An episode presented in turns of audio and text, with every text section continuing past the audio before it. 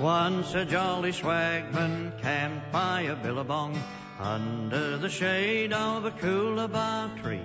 He sang as he watched and waited till his billy boiled. You'll come a waltzing Matilda with me. Waltzing Matilda, waltzing. Okay, we had different music today. This is Table for Two with Naomi Nachman on the Nachum Segal Network. I know I changed my outro, my intro music today because uh, today we are celebrating Australia Day. Australia Day is January 26th, and I thought, what a great way to celebrate Australia Day and to celebrate my, you know, Australianness, which I always am so proud of, uh, by dedicating my show to, you know, being an Australian and being an Aussie. Um, for those of you who, know, who, who don't know me, my name's Naomi Nachman. Um, I am, I am the Aussie Gourmet. Um, I am about all the food all the time. Uh, the sponsor of our show, of course, is Abeles and Heymann, and I am so excited that uh, they are on board with us. Um, so we had a couple of great shows in the last couple of weeks, and I, I you know, we're going to be continuing all the food all the time. Um, I love food. I shop for it. I cook it. I eat at restaurants. Anything food related. I'm a kosher personal chef. My business is called the Aussie Gourmet. You know, more Australianness. Um, and I give cooking classes. I cater for people for Shabbat, for Yom Tov, for Pesach small parties, anytime you don't feel like cooking, I am your gal. I hope that you'll tune in each week and stick with us for the whole hour to hear about cooking adventures, kosher food traveling, and sharing of great food ideas and recipes each week. But I also want to hear about your food experiences too. So you can email me, naomi at nachumsegal.com. You can join my fan page on Facebook, uh, the Aussie Gourmet.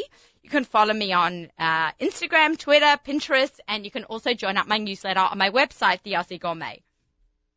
So we're celebrating Australia Day. Um, I actually don't have any beer with us today. I probably should have bought some beer in, but you know, got to stay a little focused.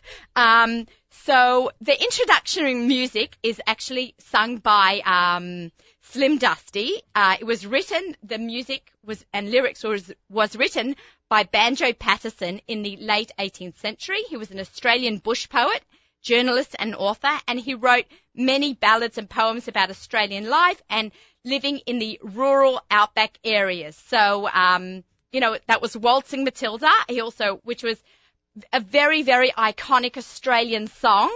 Um, he also wrote, uh, did The Man from Snowy River, which also became an American movie um, in the late 80s, uh, mid 80s, and also he wrote Clancy of the Overflow. So there are three of Banjo Paterson's major works, and of course his mo- most iconic Waltzing Matilda. Pe- people actually think that's the national anthem, but it is not. So um, today I'm going to be having some amazing guests, but they are all from Australia. Um, so uh, earlier on in the week, I um, had an interview uh, with uh, Rabbi Gutnick and Rabbi Groner.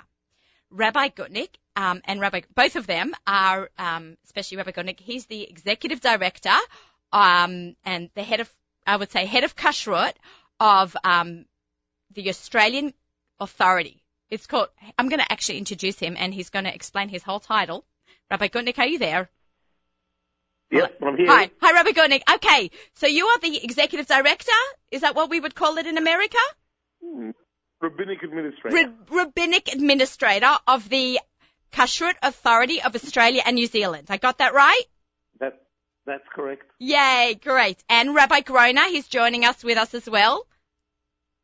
Hi, how are you? Hello, Rabbi Groner. Now, this is actually a very interesting uh, interview because um, Rabbi Gutnick is actually in Singapore and Rabbi Groner is actually in Sydney, correct? Correct. Okay, so you know we're we're bringing the world together right here on the Lower East Side. Okay, great. No, you're missing you're missing the weather. What's the temperature like outside? Uh, it's pretty cold. It's been cold for ages. We need we need some nice warm weather. well, the Sydney weather is sun is shining every day. Every day is better than the next. Oh, that's fantastic. We're actually going to have David Wallace in. Uh, he's on the, later on in the show. He's actually from Israel, um, and he brings tours of people to Australia. He's an actually an expat um, from Melbourne. Um, so he's going to be uh, talking about touring in Australia and how Americans can get there and have a really great tour. And uh, if they need anything, they just contact our office. We'll help them with all their kosher food requirements. Okay, terrific. All right, so let, let's talk about co- the, the Kashrut Authority of, of Australia. Now, I get a lot of phone calls from people. They, they say they see a diamond and they see a K and an A in the middle. And, and there's something about Australia, so they're not quite sure what's going on there. They, is it reliable? Is it not? You know, like, cause, you know, and I said it is the best, best, top rated hechsher in the world because it's, it's very, very reliable and everybody holds of it. And it's nice when one community comes together to have a, to have one hechsher. Well, that's that's a story in, in Sydney. There were a number of hechsherim. Back in 1990, we all uh, all the different hechsherim united into one. We chose the highest common denominator, and since then we've been serving the, um, the not just the Sydney Jewish community, but the broader community in Australia, and uh, far out in New Zealand, and you see I'm in Asia at the moment, and uh, we do our best to provide the highest standard of kosher supervision, um, bringing products from this end of the world um, throughout the entire world. That's fantastic. I see that, you know, Australian products are really making their way into um, the United States. Yes, and that's helped. That's helped us a lot as well. Our market in Australia itself is not that large, the, the kosher market, but of course the world market, and particularly in the United States and Israel, the market is very, very large. So a lot of local um, companies who are interested in exporting to the United States or to Israel must get a hechsher, and then that benefits um, the local community. Right. You know, we should talk a, a, little bit about the history of kashrut because when I was growing up in the 70s and 80s in Australia, um, my mother used to keep in her bag, in her pocketbook or handbag, um, a book because you, we didn't have labels OUs, Chaf Ks, or even the Diamond K back, the Diamond KA back then. You know, ha, ha, let's talk as, about as, that as evolution. It's been unbelievable, right? Well, as I mentioned, as I mentioned before, as I mentioned before, the, the, the market in Australia was very small. Back in the in the mid uh, 70s, um, a, a, collaboration between what was then the Sydney Beth Din and um, an um, organisation in Melbourne called um, Mizrahi um, Kashrut. They collaborated together. There was uh, Robert Abramson oh. in Sydney, and there was a Dr. Ehrman in Melbourne, and they began to investigate um, products and the market, the kosher market wasn't big enough that companies should want to put the a kosher symbol on their products. So instead, we had to develop lists, and these lists, you know, over the years have grown and, and grown. You, you find a similar situation in in uh, in England, in Europe, um, because our markets are, not that big. Companies aren't that willing to put uh, symbols on, and everybody walks around with a um, a, a kosher list. Although Today it's really advanced. Um, there's an there's an Apple app um, that you can get for your iPhone, um, which which you, you for Kashrut Authority, um, and you can search on that app any product, and it'll tell you whether the product is kosher or not kosher, and you get a list. Now we still have to use an app because we still don't have total market penetration like there is in the United States. Right. there isn't a super, there isn't there isn't a supermarket um, in Australia where you won't find a product that doesn't now start to have um, an Australian kosher symbol uh, on the um, products.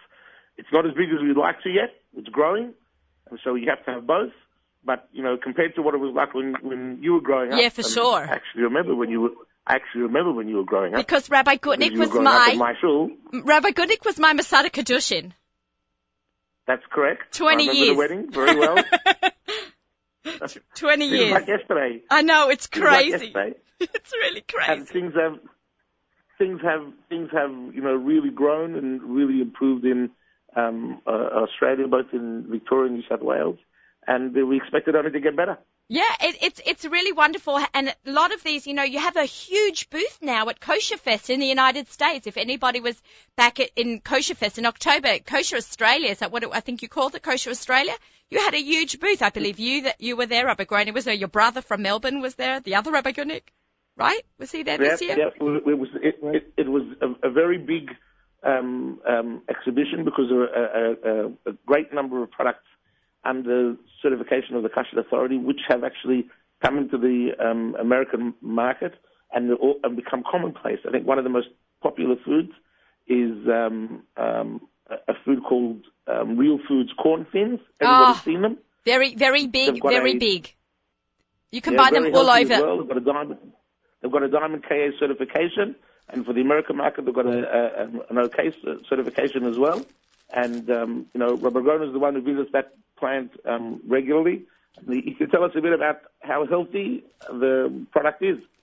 And it's, it's great because I, I um I really I love the corn thins and they've been out for the United States for a couple of years, but you know what was for me the biggest find and when I walked into the supermarket and I've spoken to you both at Kosher Fest about this, how I used to have to smuggle Solomon sippets in my suitcase to bring them into the country. I would literally line a suitcase with Solomon sippets. I'm actually looking at a package right now. Um, and it has an OK at the front, and then at the back, it has the, it says made in Australia, and it has the, the KA for Kashrut Authority, Kasher in the diamond, and it is my favorite product. I was so happy that I didn't have to, um, like, have my parents bring that in. You know, I saw it in Yeah, well, Gourmet well- Gluts, got it in the five towns. Love Gourmet Glatt. Thank you for, when I saw it there, I put it on Twitter and Instagram and Facebook. Thank you for being a, a great supporter, Gourmet Glatt, of, bring, of uh, getting these Solomon sippets for us. Uh, the, the, the truth is that Solomon Sippets have really taken off in the United States. In fact, um, Solomon Sippets won Best New Savory and Salty Snack Food. Oh, really? Um, at Kosher Fest this year. oh, I didn't even Best- know that. I did not know that. Yeah. So it's it's really taking off. Um, it's it's actually distributed um, in the United States by a company called G&G Food, Farm Food, um, and people can't get enough of it. To be honest with you, uh, um, you know Solomon's over here has you know never never dreamed in his wildest dreams that he would be you know making sippets, which have been around for so many years for the United States, and uh, and hopefully it will just grow and grow and grow, and. Uh, It- It's you know, similar to the real foods, similar to real foods. It's, you know, it started off this company, Real Foods, that that they provide corn thins. They started off in a garage, and today they are sending containers and containers Yeah. of these corn thins. it's very popular as a, as an American consumer, and you know, in um, and, and a, a mum and and someone who's just very health conscious. They are fabulous. Correct. It's it's also, So what, so what you could do is you could sprinkle sippets on top of your corn thins Oh. and, and sort of mix business with pleasure. Uh, you know what you can do? You can also put some Tim Tams in, Rabbi Gutnick. We need to get, I'm holding it up. I've got a package here of Tim Tams that you guys gave me at Kosher Fest. I keep them in the freezer to keep them fresh. And I have to get people who come in from Israel to bring me in, um, Tim Tams because I love, love, love, love my Tim Tams. And they've only been kosher, you know, not even that long, 10 years. I didn't have them growing up. No, you definitely wouldn't have. And it's it's a it's an, an iconic Australian product. It's um it's um a kosher stam, and It's not chalav Yisrael. One of the most not chalav Yisrael, but it's apparently one of the most tastiest um, biscuits around. Poor Rabbi Gutnick hasn't had the one. of tasting them. You have? No, I haven't had one. I haven't had one. Right, because it's not Chalav Yisrael. That's correct, but it's my pleasure to to give other people pleasure. Oh, fantastic. Um, you know what the other iconic Australian food is, but I don't have any here, Vegemite. You need to put some Vegemite on those corn thins. Yeah, but Americans Americans eat Vegemite. They they think we we've lost the plot. I know, I know, we cannot bring that in. That's a secret. That's a secret that we you ever had- Aussies have to had- keep. What about what about Vegemite and cheese? Yum. Yum. Vegemite cheese on a Isn't it? corn thin. When I was pregnant with my Ah, oldest daughter, when I could not look at food, all I wanted to eat was Vegemite. Vegemite and butter. it is the best. And Americans just, my husband's never had it. Rabbi Groner, do you what, eat what, what Vegemite? song? What was that song? Aussie kids are Vegemite kids. No, that's that Wheat? Bix. It's I'm a happy little Oh, Vegemite. Weet-Bix. I forgot about Weet-Bix. Wheat Bix, Aussie kids. Bix in- in- can you get Weet-Bix? We- in America? No, we have something similar. It's not the same thing. I actually do bring Weet-Bix in as well. Um, you know what I love also? Eat a barbecue sauce. Can we please bring that in as well? And Nappy San. I love find it- we Nappy used San. it's definitely a very very good Napisan. product. Nappy But I San. didn't eat the Napisan. You can't eat Napisan. We don't Have need a you- hechsher on it, but it's the best laundry detergent on the planet. Shabbos tablecloth stains. It works like nothing else. My Yeah, mum. that is true. Listen, your your whole audience are invited to come to visit Australia. Okay, everyone, let's go. We're going to talk to David Wallace in a um, little bit. He's going to we'll- get us there. And we'll make we'll make we'll make a big barbie, Ah, But we won't put any we won't put any prawns on the barbie. We'll Shrimp. put kosher food. we'll put we'll put some great Aussie lamb. Now, Australian lamb is also available now in the United States. Australian lamb. 100%, Yep, yeah, it's a very, yep, it's a very big seller, correct. It's Yeah. crazy. Like, you know, all the stuff I used to sneak in, I can just buy and in Gourmet Glatt now. I literally, I, I would go to, um, Benny Rev in Sydney, Australia. Big shout out to you. And he would, um, package me, vacuum package me up lamb chops. And I would bring them back on the plane. I would bring them, they, Nothing big. in the suit, in the suitcase. And Katsy's, um, meat pies. I would, I would, my, tell, a little, you a little secret, and it's also probably the most kosher in the world. Our, our weather is such, as you know, in the laws of, of kashrus, one of the problems that can happen with a with a, with either lamb or with or with, or with um, beef yeah. is if there are adhesions on the lung, then that makes the animal not kosher. And Right. you know, glatt means that there are Smooth. very few adhesions or less adhesions. And um, in America, because of the, the weather situation, because the animals are lot fed, then um, e- even animals which are called glatts can sometimes have some adhesions, but they're, they're passed through by the shochet. And there's something called Beis Yosef glatt, which um, is supposed to be completely um, c- uh, clear. In Australia, we, we don't have that problem at all. In America, if you kill 100 animals, maybe you'll get 20 or 30 which are that highest form of glatt. Really? In Australia, it's the other way. It, yep. In, in in Australia, it's the other way around. Ra- You ra- kill 100 animals, you have no, a 95 are the highest form of glatt. That's That- because everything that's is amazing. grass-fed, healthy. Yep. So can I ask you- Healthy. Grass fed. See, that's a Yeah, big go. thing also. That's also a big thing now in the Yeah. United States, a big push Yeah. for grass fed meat. So is most of the meat in Australia grass fed? Not corn fed? All of it. No all of way. That's why Australian meat tastes better. Correct. That's correct. Although the Americans will tell you that the American meat is better because the lot feeding causes um, marbling of the meat. But we would call, we Australians would say that meat is too fatty. And an, Austra- and an, an Australian looking at a piece of meat would say, you know, the American meat is too fatty and our meat is too lean. That's and so the- interesting. And, uh, yep, yep. Wow. And it makes a difference from a customer perspective. That, that, that, that brings us to why, you know, why so many wonderful Australian products uh, are in the United States because the, the fact is that Australia has a reputation of being clean, green from an agricultural point of view. Things are clean, things are wonderful, and the products that are imported to the States are, uh, are wonderful products, and that's why they've taken off the way they have. That's really amazing. You know, so can I bring up that whole, you know, the kashrut thing in Australia where, where it's different in America and different in Australia? I heard, you know, when I first came to America, people said yashan, and I'm like, what are they talking about? Old. What does old mean? The yashan wheat. And then my brother told me, um, that all wheat in Australia is yashan. Is that correct? Mm, Not we don't, quite. I never heard of, I never heard of yashan in Australia, growing Well, up in the- Australia. see, no, you wouldn't have heard it in America either when you were growing up. The, Yoshin is, an, is a is something that existed, um, certainly in, in Israel. In other words, what the law of Yoshin is is that uh, wheat that um, is grown before Pesach or is harvested before Pesach um, cannot be uh, eaten until the second day of Pesach. Remember, you have to bring the the omer. yeah. Once the Omer was brought in the, in the temple, um, that's when the new harvest was permitted to be eaten. So you can have a situation if something is is harvested, um, you know, a month after Pesach, then um, it's considered um, um, chodosh. It's considered new until the following Pesach. And once it, you reach the following Pesach, then it becomes yosh and it becomes old. Now, in the in Europe and, and, and of old, um, nobody really could keep proper track of where the wheat was coming and going, Okay. and people weren't in a position really to to order uh, or to be careful when the wheat was grown and when it was harvested. So a number of leniencies um, were accepted, especially a leniency by someone called Bach, where, which, as a general rule, basically said that the laws of uh, of Chodesh and Yoshan only apply in the land of Israel. However, there are many authorities that held that it applies even outside the land of Israel. So, So- in the last 20, in the last, I would say 20 years, not, not, not longer than that, um, people have become more aware of this halacha and have been able to actually control the supply of wheat to ensure that the wheat which they um, are getting is called Yoshan or is Yoshan. In other words, it's harvested before Pes- Pesach, or at least it's um, really the halacha is it has to be growing in the ground before Pesach, and then even if it's after, after Pesach, it's okay.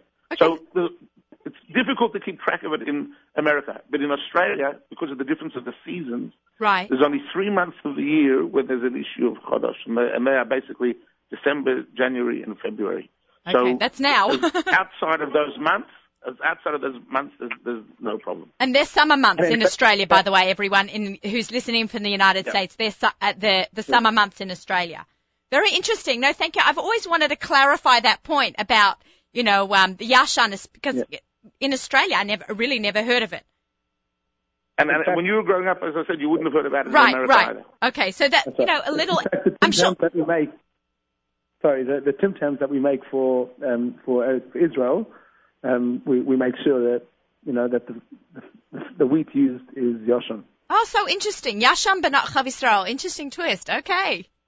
Correct. And Okay. the Rabbanut accepts that because the Rabbanut has a rule that um, powdered milk it will accept, um, um, but they won't accept ordinary milk. Interesting. Complicated halacha. Okay, all right. So you know what another big Australian product is that that is huge in America, something you can't eat. Now we're talking about things like so- from 30 years ago that are now very popular in America, like sippets, UGG boots. You know, everyone knows UGG boots are Australian, and it took like 30 years to make them so huge and iconic in America, too. So just you know, just like the sippets, you know, Yeah, but you've got to be careful when you buy your Ugg boots. You've got to look underneath and see if it doesn't say made in China. right? If So, it says made in China underneath, don't buy it. but but Not you. You should know all the American Uggs that say Ugg Australia on it that they charge $200 for all say made in China. But they're all made with Australian Oh, great. products. They're all made with Australian wool, but it's just assembled in China. Yeah. So go figure. Okay. Well, Let's bring it back a little bit about to food because I had a great, you know, I always talk about my kosher food adventures and my kosher food traveling on my radio show. And about a year or so ago, I had this great food adventure. I had Trader Joe's, one of my favorite supermarkets. Um, so I go there like for a couple of like, uh, health products here and there, um, because they have, um, you know, like this the vegetable broth, which I like from there. Um, it's a dollar ninety nine or a dollar, or two dollars and nineteen cents. It's gone up. And then I always walk by the Parva ice cream section. They have all this crazy soy ice cream. All of a sudden, I see mango sorbet. And then I pick it up and I look at it and I see Diamond KA. Now, now I, I think it's switched to something else, right? The symbol? oh, well, you get both. You can get both symbols. You get both You symbols. Get, you I- you can diamond. Yep. and, and I could not believe that they were selling Weis bars in Australia at Trader Joe's. H- how'd they score Yeah, that? well, Who made that know. Australia's traveling the world. Oh, it's crazy. But how do they bring ice cream in? What do you mean? They, they, they, it's made in Australia. Yeah. They put it on a, on a on a ship or a plane, and they send it to America. Uh, Just like me, I guess, how I go back and forth. Like, I could not believe they could even, you know, ship frozen ice cream. That- yep. In, in, Yeah, um, they don't only have the mango. in- They don't only have the mango sorbet. They have uh, you know raspberry and vanilla cream bars that are varying on Chalav Yisrael, coffee latte and cream bars. Um, they they have quite a variety there. Yeah, it was unbelievable. I, I go and I buy two of everything. I keep them in the freezer. We love them. If, and the factory is in the factory is in a place called Toowoomba. Toowoomba. No, I don't know if anybody. Yeah, It's nobody knows how to Aboriginal. spell it, but It's it's, tr- something like that. Do you know I Toowoomba, know, I know how to in spell middle, wool? in the middle of a field. Yeah. What do you know? You know how to spell Woolloomooloo? I can spell Woolloomooloo. W-O-O-L-L-M-O-O-L-O. How's that for living in America for 22 years? out of this out of this world. I've forgotten. For those who are listening, Woolloomooloo is a suburb of Sydney, about 10 minutes drive from Bondi, where most of the Jewish people live. There you go. So I could, Ian, there's always a sign when and you in drive. Woolloomooloo, if you live in Woolloomooloo, if you live in Woolloomooloo, um, and you get up early enough in the morning, you can see the kangaroos as they deliver newspapers. The kangaroo Ah. takes about four or five newspapers in its pouch, jumps past your house, throws out the, the newspaper, and then goes further. Rabbi Gutnick, they're going to believe you. I know. you know, when I first went to seminary, I had to debunk a lot of myths about Australian Jews, uh, Australia, not Australian Jews, but Australia. Like, it was crazy. Like, people had never met it. Now, the world with the internet and Facebook and all the stuff, YouTube, the world is getting smaller and smaller, and people have heard about Australia. But back then, like people were like completely baffled by that there are Jews in Australia, and how could how could Pesach be in the fall and Sukkot in the spring? It's very hard to wrap your head around. I know, even though the Medrash says that Sukkot is supposed to be as winter approaches, so you put your trust in Hashem, the weather usually by us Sukkot, especially in Sydney, is out of this world. This Sukkot, we had eight days of glorious sunshine. Oh, that's very nice. We did not in New York, and it was early for us. Yeah, it's always very hard. Rabbi Gutnick, Rabbi Groner, thank you so much for joining me. I know it's like crazy in the morning. Rab- Rabbi Gutnick, what time you is forgot it? The most, you forgot the most important product. Okay, tell me. You forgot Teal Lake wine. Teal, oh my gosh, wine. Jay, Jay Buchsbaum will kill me if I forget them. Um, I'm sorry, That's, a, Jay. that's brought in by Royal Wine Company by Kedem. yes, our fabulous They're sponsors, Outstanding Australian wines. our sponsors of our network. Thank you, uh, right. Kedem. And they cra- they grace the Shabbos tables of everyone in the in the states. Teal Lake, Altoona Hills, Goose Bay, and Hakham Wine. Okay, great. And I believe they are, will they be at the Kosher Food and Wine Expo in uh, February 24th? I'm uh, I'm sure they would if if Royal Wine Corp um, you know have a There, then now then the, then the Kedem and Definitely Teal Lake wines are there. You, you, just We go out at the, we go out at the harvest. The grapes are picked from the vine. The weather is usually again extraordinary, and to see the grapes turn into juice and then turn into wine is truly a remarkable experience. And you understand why you have to make a special bracha on wine. oh wow, I, you know, I, I want to come to Australia this year and uh, maybe Rabbi Gutnick, you'll take me out to the vineyards. With- with- well, it's a long way away, but with the greatest of pleasure. Har- Winery is actually doing their harvest uh, um, probably on the 17th of January. And uh, uh, just an interesting point there, Aziza Chardonnay 2011 was rated the second best Australian white wine, not only in kosher, but even in the non-kosher wines. So they really, you know, these Australian kosher wines really feature, you know, quite prominently um, in the world of wine. And I don't think there's a restaurant in New York where you won't get a bottle of Teal Lake wine. That's absolutely fabulous. I know I buy the Mos- Moscato. Um, no, they call it, Yeah, no, wait for mo- Mos- they call it something, Moscato de Aussie. Yeah, correct. But there's a red Moscato out, 2012 vintage, out of this world. Okay, we're gonna, we're You gonna know get the- it this you Shabbos. you know the, you know the beautiful blue Bartenura? Yeah. This, this beats it. Okay. Red Moscato, 2012. We're going to talk to Jay Buchsbaum about those those wines. He's our uh, our uh, super sommelier, as uh, Miriam Elwallet calls him, and he our station manager, and uh, he comes on the show and talks about all these amazing wines from around the world, and uh, we're going to have to get him to bring uh, some uh, some Australian wines to try. Thank you very much for joining us today, Rabbi Gutnick and Rabbi Groner from Singapore and. Australia. No problem, and happy Australia Day. Yeah, happy Australia Day. Regards to my parents. All the best. All right, take care. Bye bye. Bye. Thank you. Okay, that was Rabbi Gutnick and Rabbi Groner from Sydney, Australia, and uh, also joining us, also uh, Rabbi uh, Gutnick was actually in Singapore uh, doing a little bit of uh, kashrut inspections there. You are listening to Table for Two on on. You are listening to Table Two with Naomi Nachman on the Nachum Segal Network. Our show is sponsored by Abeles and Heymann Hot Dogs and Hod Golan Meats. Um, now we're going to move on to my favorite segment because I'm going to talk about a recipe. What's for Dinner segment.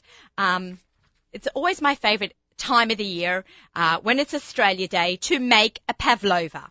So our What's for Dinner segment is sponsored by Gourmet Glatt Emporium out in Cedarhurst, Long Island, where I buy my ingredients for this amazing pavlova because the best, you need the best quality strawberries and the best quality kiwis. And the guys there always pick me out the nicest kiwis. Like I never know how to feel for the exact ripeness. Um, uh, we have to consult with Chai Frischman from Fruit Platters and more about that. And um, they always, I buy the Driscoll strawberries because I find that they have those in Gourmet Glatt all the time. Um, and they're like kind of like a really sweet strawberry. I don't like when they're not so sweet. Um, I find some of the other brands a little bit dull. So we're going to just quickly talk about uh, pavlova. Um, the recipe is uh, very quickly four egg whites and one cup of sugar, one teaspoon of vinegar, and two teaspoons of cornstarch. Very easy, four ingredients. Um, you, you beat the egg whites, then you add in the sugar, you add in the vinegar while it's all whipping, and then you add, um, it'll whip up into this big glossy egg white whip. Then you put it on a piece of parchment paper and You bake it for um, one and a half hours on 265 degrees. That's a low temperature. You do it low and slow. And then after one and a half hours, you turn off the oven and leave the pavlova in to cool inside for about another half an hour, 45 minutes, but leave the door a little bit ajar. Once it has cooled, you put on some nice, um, if it's milky meal you're going to serve it with, some uh, freshly whipped dairy whipped cream. If it's power, just whip up some Rich's Whip and then make slices of the most delicious strawberries. Plump, plump strawberries and kiwis.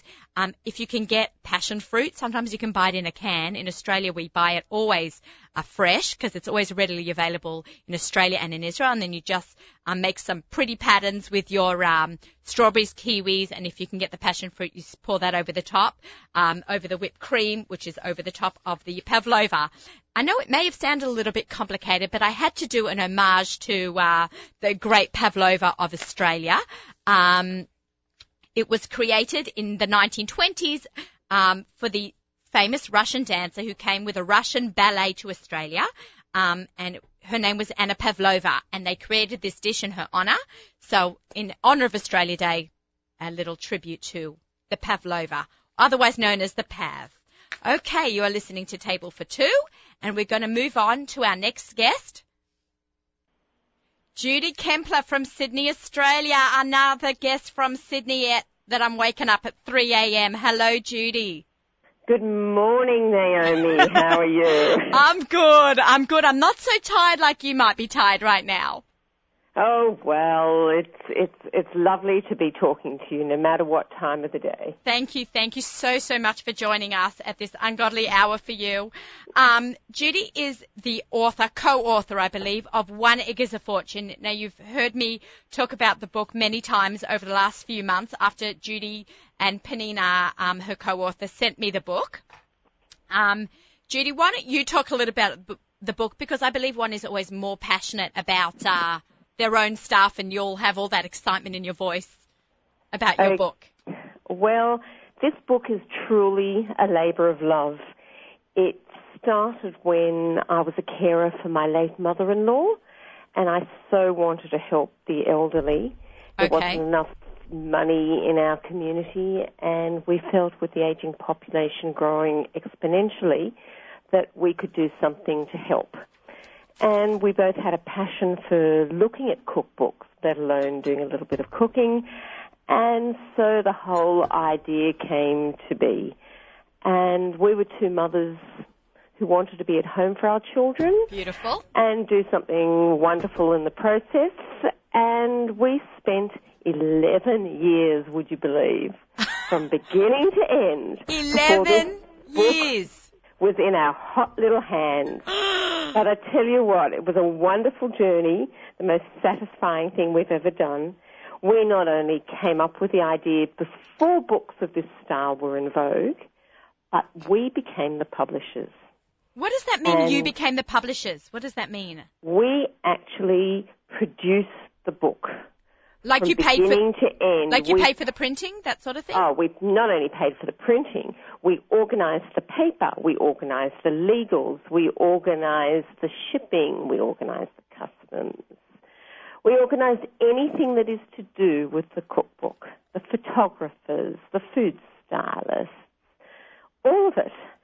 And we're really, really proud of what we achieved. And we are two women who have never done this sort of thing before and we have won six international awards. That's fantastic. And we have beaten, and it sounds a terrible thing to gloat about, but we have beaten many long-term publishers in the process, and we feel that's pretty remarkable for for us and for a Jewish cookbook in the world of I don't know how many cookbooks are out there. Oh, it's unbelievable. So, when I walk into, when I walked in Hanukkah time, um, to, uh, do the books, to, to look at cookbooks and to, you know, introduce them to One Egg is a Fortune, there's a million cookbooks there. It's, it, and, and yours is really outstanding and you're really, it's really up there with the top, top Susie Fishbein books, you know, Joy of Thank Kosher there, and, and Jamie Geller and, and Susie Fishbein's Kosher by Design. They're right up there. It's glossy, it's large. It's also a coffee table book. Um, it's full of recipes for, for um, it's um, from Jews from across the world. How like uh, Chaim Topol and Alan Dershowitz and all these famous European Jews and scientists, you know, Nobel Prize winning Jews. How did we get these people to do this? Ah, well, with great difficulty, actually. When, I mean, these, these people were really generous with their time. Um, we contacted, I can't tell you how many people across the world. Sometimes it would take six months to get a contribution. Sometimes it would take one little email or a quick phone call. Um, but the people in our book were all generous with their time. Yeah, it's unbelievable. And it is just, you know, a credit to them that the book is a success. Um, I think what makes our book a little bit different is not only is it a visual feast like all the other books out there, but it's one that shows how food, through its heartwarming anecdotes, plays a role in the lives of famous Jewish people. And not only are our, I suppose, our contributors well known for their major achievements in the world scene, but it is their food story and their biography that makes them, I suppose, no longer remote. It makes them very human, just like you and me and anyone out there. So that makes it a, a, truly a cookbook with a difference. You know, you know what I, I liked about this book, and I had it sitting out um, little about three, four weeks ago, and and I, you know, left it on the table after I was making a recipe, and and my husband came down to the kitchen, and then he takes a look at this. It's quite a large cookbook, and he starts flipping through it, and he starts reading some of the, you know, the stories, and I'm like, oh my God, Svi's reading a cookbook. And it was really nice. Like, you know, the husband might read about the anecdotes and stories from the recipe writers, so to speak. Um, but, but, you know, not so interested in the recipe itself, even though he would like to eat it. And, you know, we all eat through our eyes. Yeah. Yeah. Um, but, you know, it was really nice that he was enjoying that as well. You know, it's a cookbook for everybody. Well, that's what we found here too. I mean, a lot of men love reading the book. Um, one of Penina's friends took it to bed with him when it first was published. That's you know, very it's cute. Quite That's really amazing, a nice. Taking a cookbook to bed. well, I have a it- pile it- by mine. Yeah, but it just shows what an interesting mix the book provides. So it's not just a cookbook; it's a meaningful cultural record, and it's a snapshot of what you know has happened to Jewish people over the last century. And the money all goes to tzedakah, right? Yeah, or to charity. We're, we our preference is to buy things off wish lists. So we buy Meals on Wheels. Oh, beautiful. Um, relatively recently, we went and bought a whole lot of challahs for Friday night for the Meals on Wheels in Sydney. okay, can you just say um, what Meals on Wheels is quickly? Oh, sorry, sorry. No, Yes. I don't know if everyone is, all of our listeners are familiar with Meals on Wheels. Meals on Wheels is in Sydney. Is a um, I don't know what- how do you put it? It's a service provided by uh, the Centre of Aging, where people who cannot afford or are incapable of cooking uh, a meal have meals provided. Because They they're elderly. meals and delivered to their home. It's a beautiful organisation. It is fantastic. So on a Friday night, um, they stopped providing challah because there wasn't enough money Aw, and a few other issues, and we we provided some challahs. And it's you know when you're old and you've got dementia, your long-term memory is fantastic. Right, and you want And to it have. means that if you've got a challah, it means it's Friday night. Oh, and that's to beautiful. Us, that was a beautiful thing. We've bought walkers for old age homes. We've provided, you know, other services, and it makes us happy. You know, um, I'm gonna every little bit helps the aged. No, that's that, that's really beautiful, Judy. I'm like I'm very touched because you know my grandmother was living with my parents for the last two years of her life. Um, between my my grandmother's living with either my mother or my uncle, and they they literally took care of her morning, noon, and night. And thank God she didn't need any of these things. But there were so many elderly that don't have all this this um you know that don't have family around, and that they can um you know get what they need. I know. Beautiful. It's, and, and where can we buy the book? Where, oh, besides besides on my website. So I believe you can get it through my website. I know that you can get it from my website, but if you're in Australia, you can buy it at Golds, I believe. You can buy it Golds at Norton Street, um, Berkelouw's, um, in Lindfield. Can we buy them in Israel if where one is living in Israel? Not easily. We're actually talking to Okay. um, someone through Yad Vashem at the moment. Hopefully, it's going to be in Israel shortly. Lovely. And in the Uh, States, you can buy it through my website, theaussiegourmet.com. It's at the bottom of the page as a link. And um, Judy was so amazing that anyone who buys the book through my website and they put in the code Aussie Gourmet, I think they get a special discount also. That's right. Um, you can buy it um, through J.L. Levine at the um, at the. Oh, sorry, I, my I, I'm too tired. It's okay. I know it's three in the morning, but you can can buy buy- it in various and uh, Judaica Plus. in Los Angeles Ju- at the yes, In- sorry, in- at the Jewish Museum. You can buy it in New York. And There's Judaica Plus, um, Judaica, Judaica Plus, Plus. yes, in Cedarhurst. Uh, if you're in the five towns and you want a copy, um, you don't need to uh, come to me. You can go straight to Judaica Plus and um, ask for the book. And if you're afraid, if you do look at the book, Americans, I'm talking to you now, and anyone from the US who's buying the book, and you see things in the metric system, don't be afraid. At the back is a very simple, and there aren't too many recipes that are like that. Um, but there is a little bit of a metric conversion in the back, so you do not have to worry. It's totally worth buying this book. Thank you. Yeah, it's it's Thank you. fabulous and it's a wonderful collection to any cookbooks. Um, you know, the cookbook shelf. I call it the. You know, I keep some I keep in my kitchen. The the the best ones I keep in the kitchen, and the rest I keep in my den. But but yours is in my kitchen because I use it so often, and I totally recommend everyone can buy it. And every all of our listeners should go today to theaussiegourmet.com. Go to the bottom of the homepage and you'll see one egg is a fortune, and you can put in the instructions for Aussie Gourmet and get a really great price on that. Thank you. All right. Thank you, Judy. Thank you so much for joining us today at 3 a.m. Thanks, Naomi. All right, go back to sleep. Bye, everyone, and we hope you enjoy the cookbook. Thank One Egg is a Fortune. Thank you. And we look forward to future projects together, Judy. Thank you. Oh. Thank you very much. All right. Take care. Bye. You Bye. too. Bye bye. You are listening to Table for Two on the Nachum Segal Network. Thank you so much, everyone, for tuning in and celebrating Australia Day with me. Uh, it's been quite a lot of fun, very nostalgic, talking to Rabbi Gutnick and Rabbi Groner from the Kashrut Authority of Australia and New Zealand. Uh, Rabbi Gutnick, as we mentioned, was also my mesader kiddushin. And then, of course, we just had uh, Judy Kempler uh, on the phone, who, with along with Penina Jacobson, wrote One Egg is a Fortune, and that, as we said, is available also on my website, theaussiegourmet.com.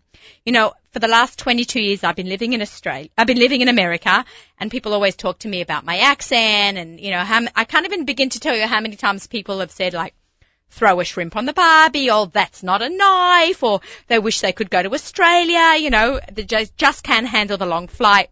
But I said, you know, it's worth when you get there, and you know, I try to convince people that they should go. They can always spend Shabbat with my parents.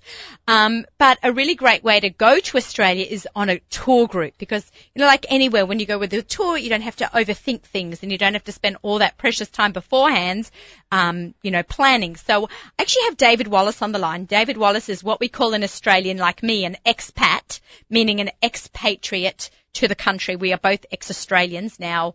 I guess I'm an American and he's lucky enough to be an Israeli. And he, um, hello David, are you with us? G'day, g'day, mate. G'day mate, how are you? You polished up on your accent? Uh, been practicing it since I knew we had this scheduled uh, interview. Yeah. Very excited to be back on your show. Thank you so much for ha- you know for joining us. It's been a little bit of a while. We've we've had a lot of really packed shows, and you know we talk about you know um, getting trying to get you on the show a little bit more. Um, so we're talking about you know Australia Day. David being an Australian, so today's all about Australian people and Australian uh, businesses uh, overseas as well. Um, David um, owns Eddie's Travels, right? Do you want to talk a little bit about Eddie's Kosher Travels? That's it, Naomi. Um, for um, those of you who love travel, uh, this company's been around for nearly 27 years, almost 30 years actually, and we focus and specialize in kosher travel to places where the average person would think really twice about going there. Like Only Australia. because- like Australia, exactly. That's one of those places. They're less because it's, you know, there- there are no cultural gaps. Um, you know, we have tours to India and Russia and Morocco, places where you really one couldn't manage on their own from a kashrut point of view and from a cultural point of language point of view. But certainly Australia doesn't fit into that. Nonetheless, people are hesitant to go to Australia and New Zealand because it's so far. Right, they are. And and how you know once you know they, they feel overwhelmed by the plane ride, and then how do they find what to do there, and how where's they going to get kosher food? I have my friends' parents calling me. You know, I get a few phone calls a year. You know, I'm going to stay in Sydney. Where should I stay? Where should I eat? What should I do? But if they were like sensible, I would, you know, go on a tour. Mm. It take, takes the guesswork out of everything and all that planning you don't have to think about. It's done for you. So true. But let me just put things in perspective, Naomi. Sure. You know, 30 years ago, right, if one was traveling to Australia, you'd have to, you'd travel and stop along the way. You'd be stopping in places like the South Pacific, in Hawaii. Um, you know, there weren't direct flights like there are today. Yeah. Today, the very worst case from the East Coast, you take a flight to Los Angeles, is a direct flight to Sydney. Yep. 13 hours later, you're landing, you have a good sleep, a good movie, a good book, and you're there. And melatonin. Right? One flight. yeah. You know, um, so so it's it's a lot more accessible than it used to be. I think there are even daily flights out of Los Angeles. Yeah, Uh, I think there are many flights. Sydney and Melbourne. One Exactly. one out of one out of um Sydney, uh, one out of Los Angeles and one out of San Francisco every single day. And now when you go to say um, a website like Expedia.com or um, CheapOair.com, you they don't only give you United and Delta and Qantas. They'll also give you, if you're interested, you can go through China or Hong Kong mm-hmm. Correct. to Australia, which especially was people, especially people coming from Israel or Europe. You can break up the trip. So you stay overnight or a couple of days in Hong Kong and Singapore or Bangkok and explore those cultures, amazing places. And today with Chabad, in every one of those cities, you can't go wrong with kosher. Easy to navigate around, and it's a great part of the travel experience. And not, it's not just about getting to the destination; it's enjoying enjoying the, the travel to the destination. Right, right. Now let's talk a little bit. I, I'm, I'm, you know, I'm going to pretend I'm somebody else. I've never been to Australia, and I want to go to Australia. I've found Eddie's Travels online by going to uh, kosher travelers with one L dot com, and I find that when is when is when is the next Australian tour? How often do you do them? We do we do a tour once a year. Okay, so you've got to find that tour, and I'm assuming it's in the Australian summer. It is in the Australian summer. So when did you just have one, or you're about to have we, one? We're about to we're about to send our 2000. It's actually our 2013 group, but the tour is leaving on January the 28th of this month. Oh wow, is it too late to sign up? Too It late. is. It's completely completely sold out. Good for you. We, we, yeah, um, the reason is because we, we we could take more, but you know what? It's for three weeks. It's people traveling together on you know on a bus, off the bus, on the cruise. There's a lot of you know traveling, and we don't want to overburden the people. We we want people to be comfortable. Right, So we small cut it off at 30. 30 is our maximum number Beautiful. of passengers. Beautiful. And even if they come and we say, listen, next year, please God, November the 4th, 2014, that's our next uh, Australia New Zealand tour. Um, so people can sign up for that. But for this year already, they're leaving on January 28th. So you have to We- really think in advance. Perfect. Oh, yeah. Perfect. Lots, okay. lots of planning, lots of planning. And, and the truth is, anyone contemplating such a tour will need to think well in advance. It's a, it's a three-week chunk of time. Right. You need Save you up need your the vacation. Yeah, you know, you, you're thinking that it's, it's for most people it will be a once in a lifetime unless they have kids there or a business interest that they need to travel back and forth. They'll be going to Australia once, not My- like you and me. go back. My husband's been 13 times. My kids have been like 15 times. Australia's not exotic for my even, I children. won't even tell you how many times I've been in my life. Stopped I stopped counting after 25. I know. and, It's, and that's and that's in and out of Israel. That's two 11-hour flights, one after the other, with a four-hour in between. Wait yeah, over. it's, it's definitely not an easy trip, but we love melatonin. It helps us sleep on the planes. So, so one, so what happens is you, you meet, say at JFK. Where, where are these flights leaving from? Or where does uh, So one the meet for a tour? Even if it's in Morocco, where does one meet? Like, do you meet in the United. States or do you meet there on location? Sure, there are two options for all our tours. We we arrange a group flight out of Tel Aviv because for whatever reason, some people, even not people living in Israel, happen to be in Israel, and they'll schedule a back-to-back tour of Israel and then join one of our tours. So we found that a lot of people like flying out of Tel Aviv. We have the group flight flying out of Tel Aviv meeting in the first city of the destination. So for uh, Australia, it's going to be meeting in Sydney on the first day. Uh, and then anyone not coming via Tel Aviv with the group will make their own travel flight arrangements and meet us with their own at their own uh, pace at the at the airport. They'll get all the details. Like, I, we recommend they come in the night before. Actually, then they get to rest up.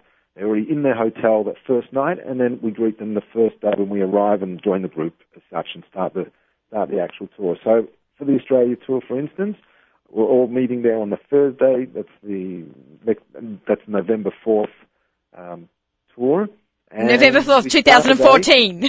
That's 2014. so it's now, you know, middle of January. Yeah, It's the end of January. Now. Yeah. And we start the day, that first Thursday, traveling right around Sydney, going to uh, Port Jackson. We get to see the Bondi Beach. I bet you remember that one. I remember, that's where I grew up, Bondi Beach. Sydney Opera House. Oh. Check out the Blue Mountain. Then we head out to the Blue Mountains. We got the beautiful. All in one day. All in one day. All, all in one day. Okay. Um, and then, then we continue the Friday in in Sydney town around the harbour, uh, the Darling Darling Point. Darling um, Harbour, yeah. Yeah, Darling Harbour, Parliament House. David's from Melbourne, everyone. I'm from Sydney. That's why he doesn't know the terms that well. there you go. You see, and it's been a long time. Yeah, I know and then sure. What, and then on the Friday we actually get on a cruise. You see, this this tour is actually a tour cruise combo.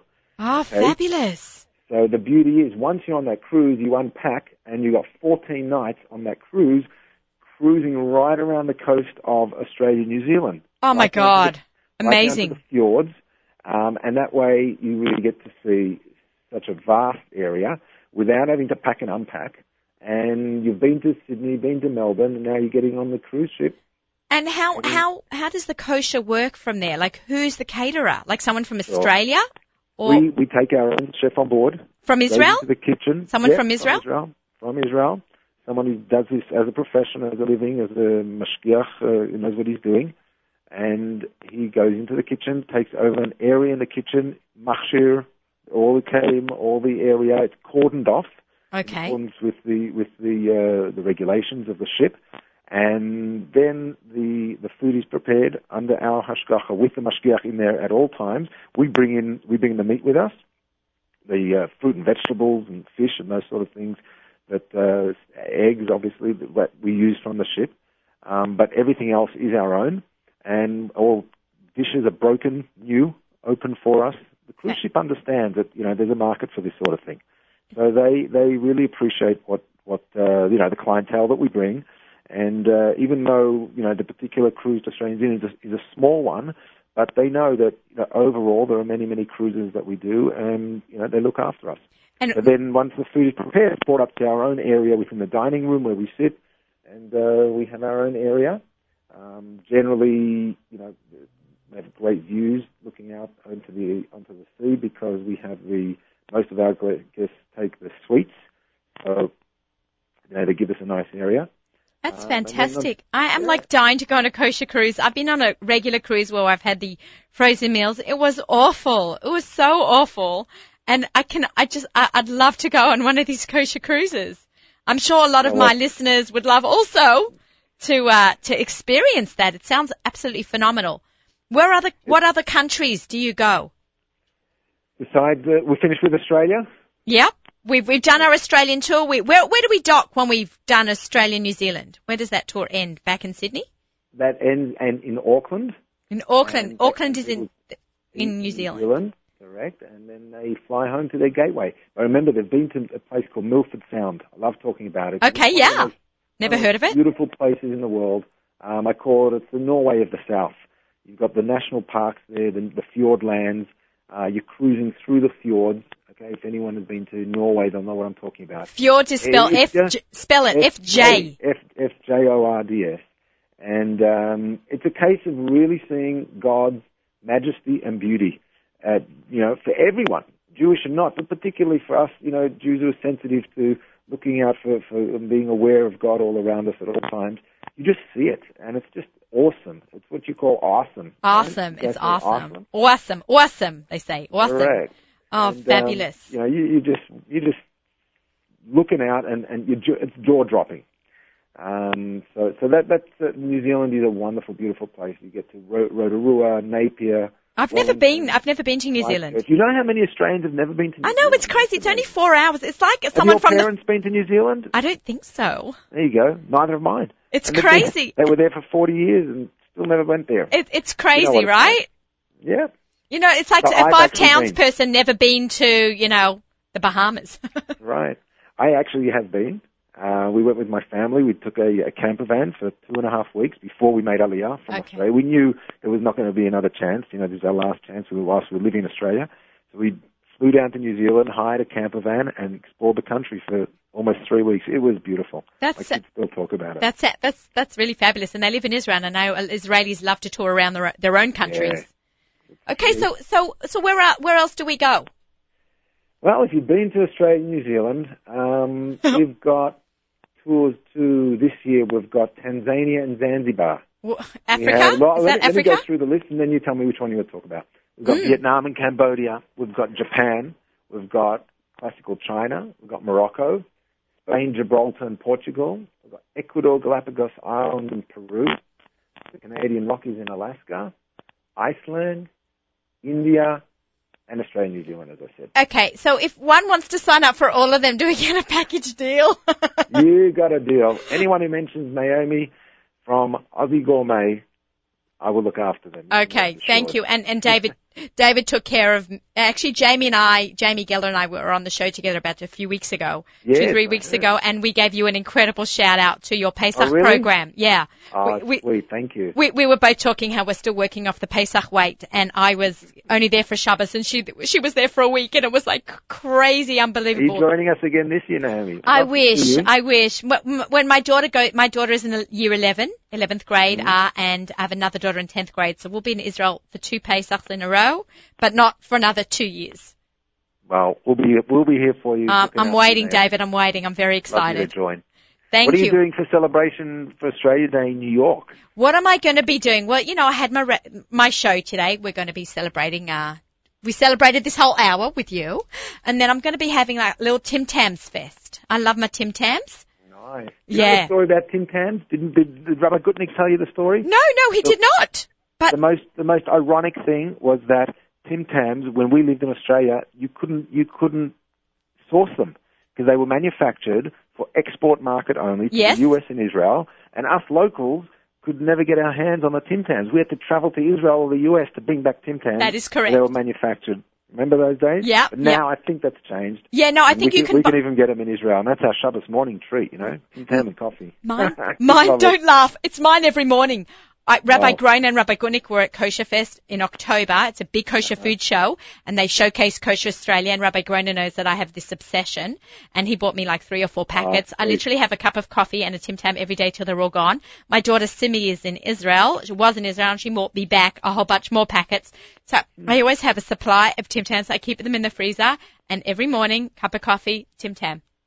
Amazing. Nothing like Tim Tam. Have you told your listeners about Vegemite though? Vegemite, yeah, we spoke about that earlier. My husband has never had Vegemite. When I was pregnant with my oldest daughter, Uh-huh. 19, 20 years ago, however old she You want to hear? You want to hear the I, funniest? I was craving pe- Vegemite. I hope it's appropriate for radio though. Will you try me? You Okay. me? Uh oh, we'll censor you out if we need to. So, mate, so we're here for all of a month. Uh, five years ago, we made Aliyah, and my kids go to school and they're still having Vegemite sandwiches. Oh and God. Israeli kids, these Israeli kids, they're detesting the smell and look It's- of it. it and stinks like fish. Do with it. smells like fish. Fi- finally, they come up with this term for Vegemite, Uh and oh. they call it they call it the poop of kangaroo. Oh no. okay, that's all right. We Kangaroo's, kangaroo's poop. That's what they call it. So from then on, that's what we call it. And actually today, it's already the back of our drawer in the kitchen. We hardly even use it. Oh, that's so funny. I don't. out of it. I don't, I don't have it so often. Um, I know my friend Danny Wasner, who lives in Beit Shemesh, he had a Vegemite sandwich every day at Moriah College of his entire life. Um, at one point it lost his hechsher. There was an outcry from the community. And um, it's now back under a permanent hechsher. So it's a little tribute to uh, Vegemite. Uh, what was that song? I'm a happy little Vegemite. That's it. That was the one. So this has been an incredible show. I've, I've had uh, David Wallace on. I'm on with him now. Um, and we had uh, Penina Kempler from uh, One Egg is a Fortune. You can buy her cookbook uh, through my website, theaussiegourmet.com. At the bottom of the page, there is a link to buy it, and you write in Aussie Gourmet, and you get a great discount. And of course, Rabbi Gutnick and Rabbi Groner joined us as well. Thank you so much, David. For, Thank you, Naomi. for It's spending time. Fantastic. And, Enjoy uh, the very special day. yeah, Aussie, right. Aussie, Aussie. You remember that one? Oi, oi, oi! I want some meat pies. That's it. All Great right. to speak. Thank you very much. Regards to the family. Till next time. All right, will do. Shabbat And stay, shalom. stay warm, all your listeners. Ah, thank you. On behalf of all the listeners, we thank you. Good on you. Thank all right. you. All Thanks. Bye. David. You are listening to Table for Two with Naomi Nachman on the Nachum Segal Network. Our show is sponsored by Abeles and Heymann and Hod Golan Meats. We taste better. Please stay listening right up until Licht Benching with some fabulous music sponsored by our friends at Kedem. Shabbat Shalom everyone and happy Australia Day.